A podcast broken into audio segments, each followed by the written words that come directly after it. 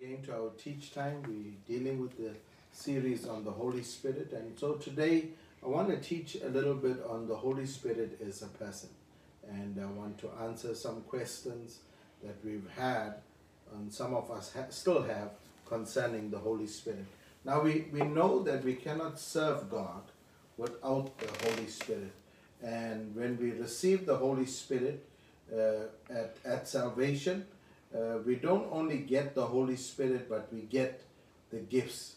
So we, we, we, we, we don't only get the Holy Spirit Himself, we get the gifts that He also brings to us, and uh, which are contained in First Corinthians chapter 12, where the Bible says there are different kinds of gifts, but the same Spirit that distributes them.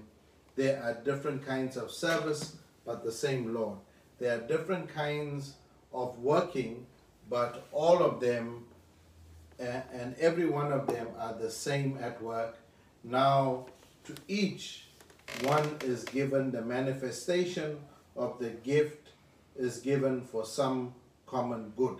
That means all of us have been received, and are gifts of the Spirit that is available to each one of us. And as we exercise this, the gift of the Holy Spirit, we begin to grow in our walk with God. We're able to serve. You cannot just serve God or serve in the body of Christ, whether you be a leader, you be a worker in the church. You cannot serve just out of goodwill or just your own emotion or intellect. You have to be led by the Spirit of the Lord. It's very different, and many people would understand this that serving within the house of the Lord requires you to be led by the Spirit of the Lord. Amen. So whether you serve as a Sunday school teacher, part of a worship team, or any other ministry department within a local church, there should be the gifts of the Spirit that are evident in your life. This is very important uh, because it, it allows you to deal with people differently. Secondly, we cannot witness without the Holy Spirit. In Acts chapter 1, verse 8, it says, But you will receive power when the Holy Spirit comes on you, and you will be my witnesses in Jerusalem, Judea, Samaria, and to the ends of the earth. Now, this is a very important part. You are called to be a witness. A witness, we know by, by the basic definition of it, is someone that has seen or something occur firsthand. That means you don't witness to what someone else told you or to hearsay information. You can only witness to that which you have personally experienced. Now, this is very important. Sometimes we may be doctrinally sound, logically perfect, but unless we speak by the power of the Holy Spirit, we cannot eh, eh, eh, receive the desired results. That means there are some things that can only occur when you begin to speak by the power of the Holy Spirit. I was reminded of a little illustration that I that I read. There, there were two uh, uh, in in China. There were two young believers that just gave their heart to the Lord. They were full on fire for the Lord, and after a few months of being saved, they felt a compulsion in their heart to go and be missionaries and witness in another further uh, further part of, of, of China. And so when they came to the leadership of the church and and they had uh, interactions with them, they were told that you are too young, you are not ready, you're immature, you need some development, you need to be taught before you can go out. And uh, these two missionaries still felt the compulsion in their heart. They felt the zeal of God and the desire to go. And after three years, they returned. And when they returned back to their local church where they were, they were asked many questions. And so when people looked at them, they, they came and gave a report. And the people were amazed at the report. They came and they said, in the three years that we've been away, there were, has been 3,000 people that have been added to the kingdom of God. Also, we have planted 30 home churches. When the leadership heard this and they, they wondered and they asked them the question, How did you do it? How did you know what to do? What strategy did you use? who was teaching you, all of those things. They said every morning we woke up, we prayed, we read the word, and we said, Holy Spirit, lead us. The evidence is that there are some things that can happen, and, and we're reminded in Zechariah, it's not by might, nor by power, but by the Spirit of the Lord, that we can begin to see and do certain things.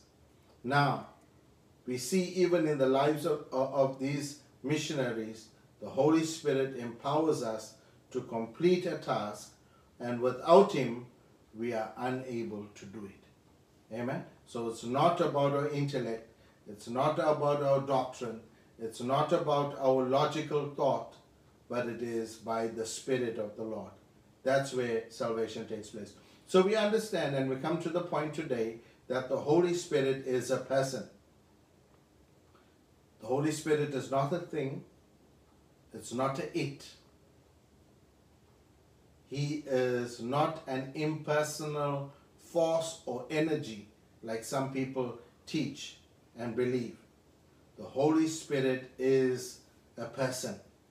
Now, it's often easier for us to see the attributes of God the Father in, in as we discuss the Godhead, uh, the attributes of God the Father, the attributes of the Son Jesus Christ. But it's often harder for us to see the attributes of the Holy Spirit. And yet, even in the New Testament, there are various symbols that are used, such as the Holy Spirit uh, uh, uh is symbolic, uh, or, or oil is symbolic of the Holy Spirit, or fire symbolic of the Holy Spirit. And, uh, and we know that the Holy Spirit indwells each believer and gives us a desire. So we, we beg to ask the question today who then is the Holy Spirit?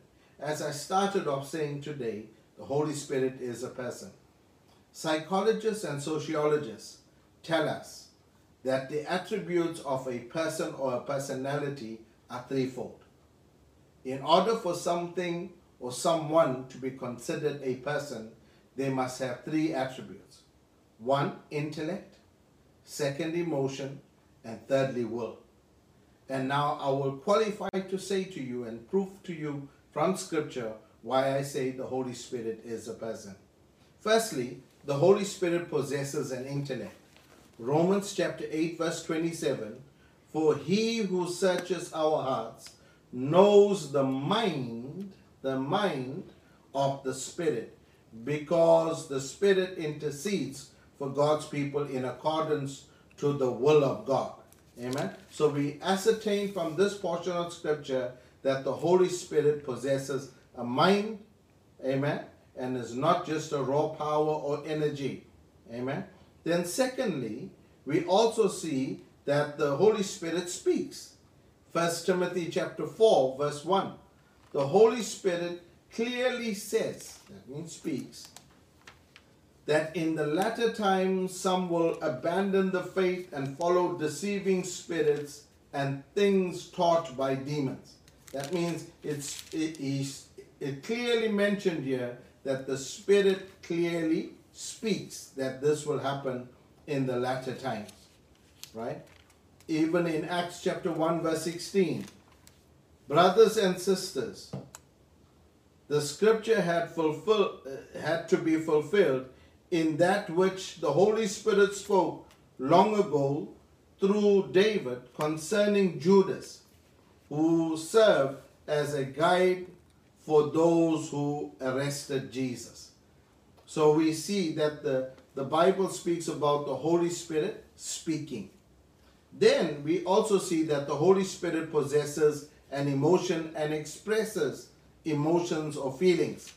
In Romans chapter 15, verse 30, I urge you, brothers and sisters, by the Lord Jesus Christ and by the love of the Spirit, to join me in my struggle by praying for God for me, or praying to God for me. That means he speaks of the love of the Holy Spirit, a characteristic of the Holy Spirit, the ability to express an emotion of love. Ephesians 4:30 it says do not grieve the Holy Spirit. Amen. So we can see that the Holy Spirit can be grieved. Grief is, an emotion. Then in, in Galatians chapter 4, verse 6, it says, And the Spirit cries out. That means it says, Because you are His sons, God sent the Spirit of His Son into your hearts, that the Spirit calls out, Abba, Father. Amen. So we see the Spirit cries out. Then the Spirit, in Acts chapter 9, the Spirit can be tempted. In Acts chapter 5, it speaks about the whole account of Ananias and Sapphira, and it speaks about why do you lie to the Holy Spirit. So we see that there are emotions and uh, uh, uh, that are attached and feelings attached to the Holy Spirit. We also see that the Holy Spirit can be blasphemed. In Matthew chapter 12, verse 31, it speaks about uh, uh, about blasphemy against the Holy Spirit. So we ascertain there's an intellect, we ascertain that there's emotions, and lastly, we, we, we look at it and we see that the Holy Spirit possesses a will.